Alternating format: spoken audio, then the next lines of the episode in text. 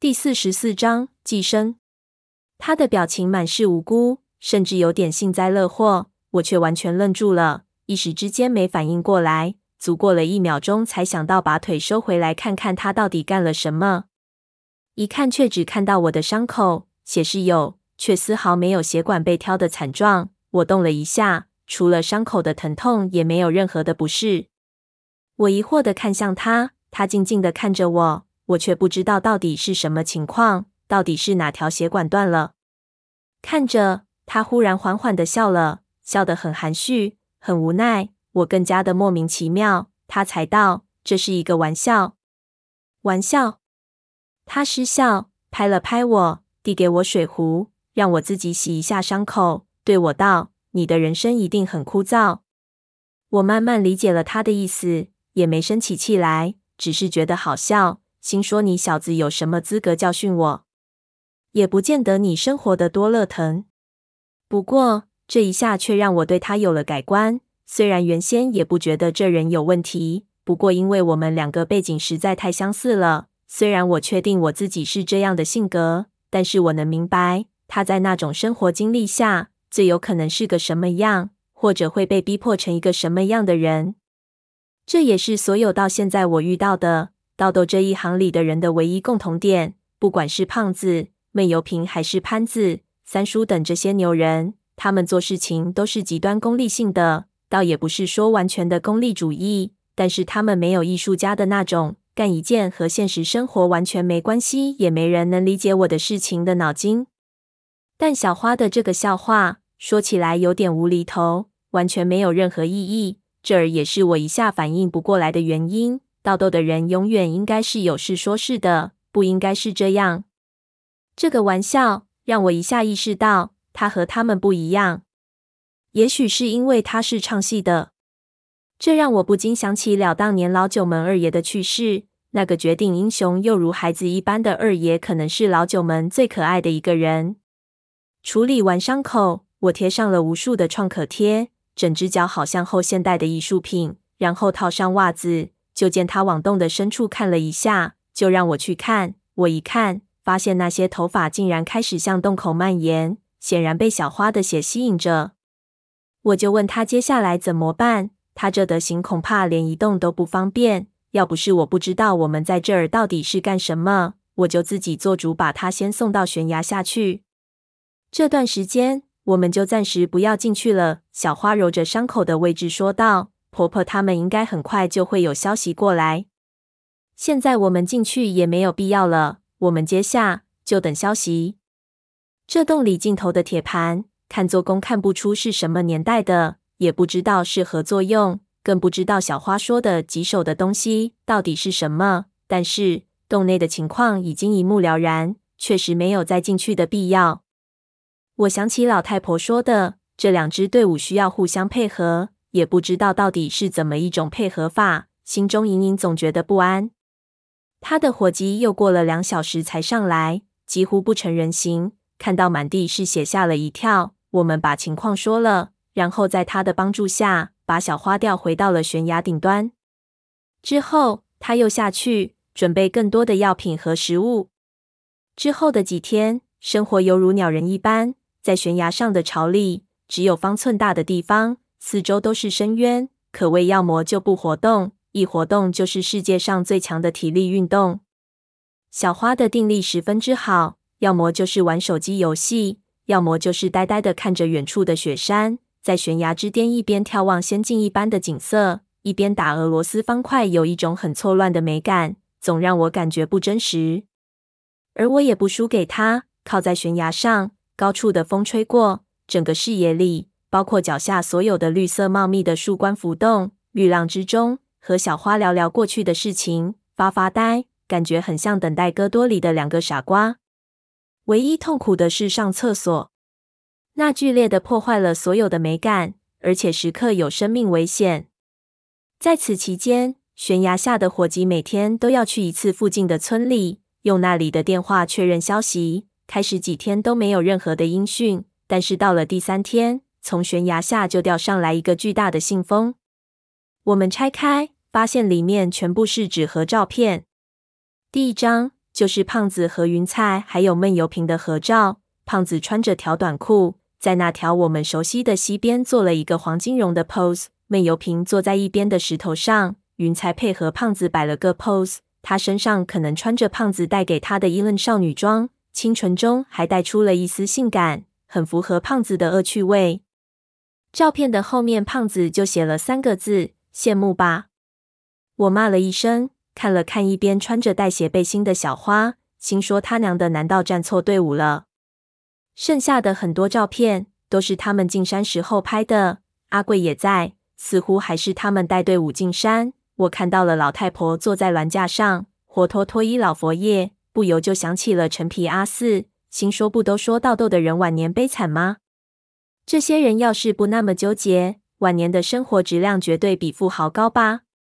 一路翻着，就看到他们来到了当时我把他们拉出来的岩石口子上。那是山脚下，到处是灌木，也亏得他们能找到。他们所有的装备都堆在那个口子附近。闷油瓶穿着洞穴探险的衣服，似乎正在准备进入。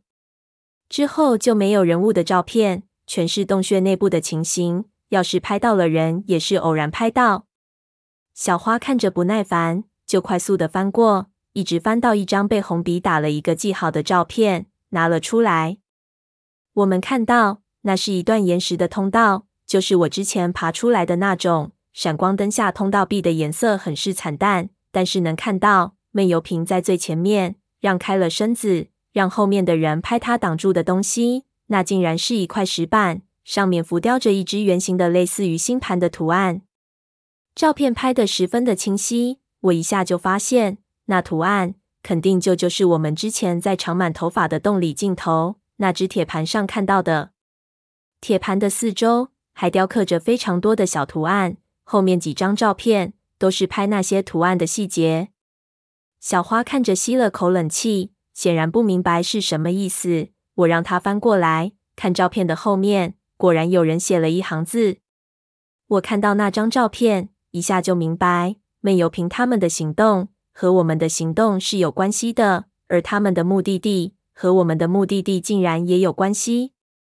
照片后面的那句话证实了我的推测，但是也没有给我们更多的提示。从入口入内七百米，遇到第一道障碍，解开这道障碍的关键应该在你处，不知你处情况，请尽力分析。写得非常清楚明了，由此可以推断出他们在巴乃。从我当时从石山里出来的裂缝重新进入之后，可能凭着样式雷发现了通往那座或老太认定的山中鼓楼的道路，但是道路中却出现了障碍。这个障碍应该就是照片上拍的东西。我没法知道那是一道门，还是石头隔离墙，甚至只是一块石头的截面。但是毫无疑问，这上面的图案应该就是铁盘上的图案，两者内在存在着一种联系。如果真如老太婆所说的，张家楼的另外几层是在那片岩山之中的某一座内部，那么修建并且隐藏这座鼓楼的人，以及重修鼓楼的样式雷，又及在千里之外的峭壁上装置那只铁盘的高人，必然也会有千丝万缕的联系，而且其中的故事可能同样复杂的不可想象。我们把关键的照片一张一张的夹在我们朝的钢筋上，一张一张仔细的观察起来。我几乎可以肯定，那面石壁上的浮雕刻的就是铁盘，那片圆形的浮雕应该就是铁盘本身，而铁盘四周刻的图案就很值得细细品味了。从浮雕的刻法上来看，整面石壁的浮雕都不能算是精品，也就是说，它没有多少艺术价值，很多线条甚至都没有完成。这面浮雕肯定只是一个坯，没有经过细的打磨。从风格上来说，有很明确的清代特征，应该和样式雷脱不了关系。如果是样式雷主持的设计，但是却又有点敷衍了事，可见这种设计的目的肯定是功能性大于装饰性。看来这块挡住路的石壁不会那么统单。我们把照片按照顺序排好，从十二点的位置看起。第一张照片拍出来的浮雕是一只奇怪的动物。中国传统浮雕中的动物，我几乎能背出来，什么貔貅、猞猁，但是这只动物却非常少见，虽然还是比较抽象，但是我还是可以立即认出来，那是一只猴。猴种东西有两种不同的说法，一说是麒麟的爷爷，麒麟算是上古的神兽，但是普遍认为低龙一等，猴是麒麟的祖宗，以龙为食物，属于食物链的最上层了。另一种则认为它是拔的一种，也就是一种非常特殊的粽子。浮雕中的猴被一种奇怪的东西束缚着，和下面的铁盘浮雕是连在一起的。第二张照片的浮雕和第一张的猴看上去似乎是连在一起的，整个图案是一个整体，我却看得出是装饰的需要。那是几个人，不过能看得出来，那些人都没有右手。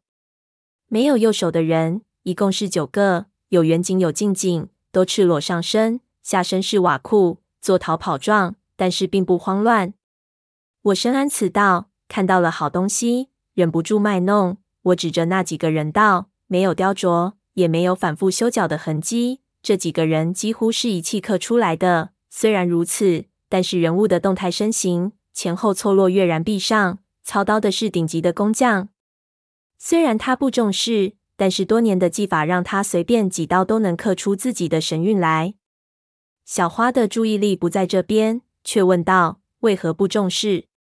我道：“古代的工匠分为两种，一种本身手巧又精通各种工程技术，称为掌案，但这种人一般只做精巧的小东西。这种打磨石头的漏活应该不是他们干的。另一种是我们称之为能工巧匠的纯手工工匠，这些人身怀绝技。”但是终日劳作，靠体力和手艺吃饭。这种人是工匠，而不是艺术家，所以他们不会严格要求自己。能偷懒的一定会偷懒。我刚才判断这块石壁上的浮雕是功能性的，也是基于这个能让工匠全力以赴。只有一个办法，就是有一个很难伺候的东家。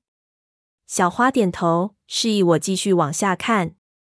再下一张照片是在六点的位置。雕刻的东西就有点难理解了。那还是一群人，却明显不是刚才逃跑的那一批人，因为这些人的手都是健全的，而且有明显的服饰特征。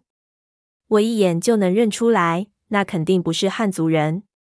这群人手里都拿着长刀，戴着奇怪的头冠，人数很多。工匠在这里用了重叠的构图，没法数出到底有多少人，而看他们的姿态。似乎是在埋伏，我觉得很难理解。按照一般的惯例，从总体的构图来说，所有的图都是在独立的表达一个意思。但是这里的浮雕三幅连在一起，却也十分的自然，很难说是否有两层意思。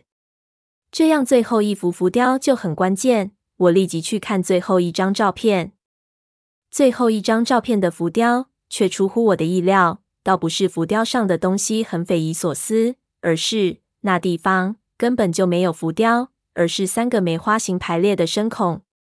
四片主要的图案都是由大量的装饰性线条天衣无缝的联系在一起的，配上浮雕，很像是一只古怪的时钟。小花看到这儿，对我扬了一下眉毛，不知道是他想到了什么，还是想表达什么意义。接着就问我：“你有什么想法？”我啧了一声，心中还是无法释怀。这些图案到底是联系的，还是独立的？如果是联系的，那么我似乎有点小小的眉目。